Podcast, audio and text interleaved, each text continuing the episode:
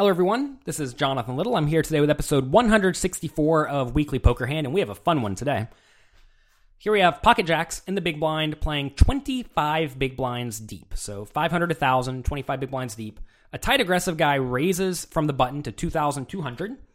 And I'm definitely going to re raise this and just be fine getting it in. Seems obvious, seems standard, hands over. Um, but no, it's not. So first thing you want to ask yourself in this spot is should I be shoving or calling? A shoving or re-raising small to induce, um, and to induce your opponent to shove. As your opponent is going to shove over your re-raise with all sorts of garbage because he thinks you're re-raising small to just try to steal it cheaply without shoving, thinking that your hand's not good enough to risk going all in. Well, then you should certainly re-raise small and then just be very happy calling it off. And and we are trying to call it off here. If I make it 5500 my opponent shoves i'm calling every time with pocket jacks. Happily. So that's a great play against players like that. If you think your opponent's not going to re-raise you very often if you make it 5500 and he's going to call a lot you should probably just be more inclined to shove all in. I know the shove is a little bit big but it is 25 big blinds over a 2.2 big blind raise so it's a little big but it should have a lot of fold equity and that should allow you to shove with a decent amount of bluffs. So Either way, I'm okay with this. I would usually say that I'm just going to go all in here, but 5,500 is certainly fine, and I probably end up doing that like 40% of the time, depending on the opponent. I'm not going to call very often from the big blind, by the way. Pocket jacks is not good enough to slow play. I may call with pocket aces here, because that hand is good enough to slow play, but with the jacks, I don't think it's necessary. Jacks is going to get outdrawn a little bit too often. So I do make it exactly 5,500. So that's nice. And the opponent calls, which is not really what I want, but it's fine. You know, it's not like a disaster when he calls, and especially not a disaster when it comes Queen Jack nine like it does. All right, we have a set. Sets are good. We can either bet or check. At this point, we're not really concerned with being outdrawn. Obviously, a king or a ten or an eight is are particularly bad turn cards, but it is what it is. That said, this should really hit my re-raising range pretty well if I have all the big cards and big pairs in my range. I mean, here it is. We just have it, right? So I think we need to bet here. Notice the opponent could very easily have a queen for top pair. He could also very easily have a 10, like ace 10 for a straight draw. And all those hands are going to call a bet. So I definitely like betting. I don't think we need to go too big. I think really 5,500 again is fine. And I do bet 4,200. So a little bit less than my preflop raise. And like I said, a small bet is perfectly fine here. So I do bet small, and the opponent calls. The turn is the King of Diamonds. So one of the cards I didn't want to see. Now, if our opponent has a 10, he just has us in pretty bad shape. Um, the pot's 21,000 already, and I have 15,000 behind.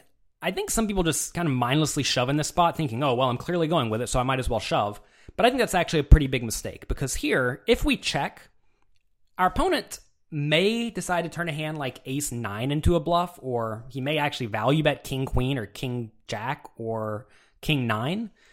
So I think checking with the intention of check calling here is going to be pretty nice. So I understand that we're going to be behind a lot of the time when we do check call it off. The thing is, we have all the outs to the full house, so we have basically the best draw. And sometimes by checking, you'll induce a bluff. Whereas if you shove, now your opponent's going to fold out most of the hands besides straights, and that's not going to work out so well for you. So I like checking.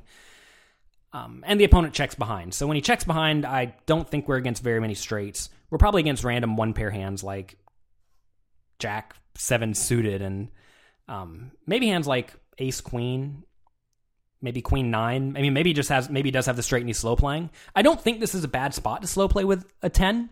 If you do have a ten here, notice that if you shove, your opponent's probably going to fold out a lot of his one pair hands and all of his bluffs. So if you check back, maybe you can induce your opponent to bluff the river.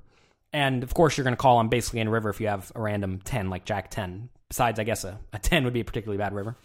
Um, so, anyway, I, I think it's hard to know what the opponent's doing in this spot, but I would not discount him having lots of nut hands at this point. So, the river is a fun card. It is the 10. So now the board is Queen Jack 9, King 10. So there's a straight on the board, and an ace makes the straight. So now I want to ask myself what my flop my, my flop betting range plus my turn checking range looks like. I think it's gonna be a lot of hands like ace king, ace queen, ace jack, maybe hands like ace five of clubs, ace four of spades, stuff like that. So these are all hands that I would likely bet in these spots and then just check the turn because the turn's particularly bad. And a lot of those hands have the nuts now. So I certainly do have plenty of aces in my range. My point, my opponent could have a lot of aces in his range too, but notice if he has a hand like ace five on the flop, he's just going to fold, right? Even if he has ace five of spades, he's probably just going to fold. So I should have way more aces in my range than my opponent. And for that reason, I certainly need to bet here as a bluff with some portion of my range. In reality, it would be way better if I had a hand like 6 5 because with 6 5, notice I don't block my opponent having any of the random two pair hands on the board. And that's going to make my opponent way more likely to fold. I happen to have pocket jacks, which is not really the ideal bluffing hand because when I have pocket jacks, notice my opponent can't really have as many queen jacks, king jacks, jack tens, jack nines, etc. And that means my opponent's more likely to have other cards in his hand, like an ace. but that said, this is a spot, given I have such a big range advantage, I think, I think we need to be betting. And here, the pot's 21,000. I have 15,000 behind, and I like to bet 6,200. So a relatively small bet.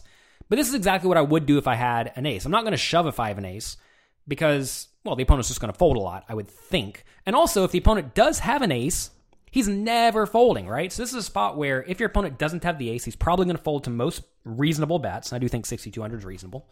But if he has an ace himself, he's never ever folding. So I want to risk the minimum I possibly can with my bluffs, assuming I have a bluffing range. And if you're playing uh, against competent opponents, you just have to have a bluffing range.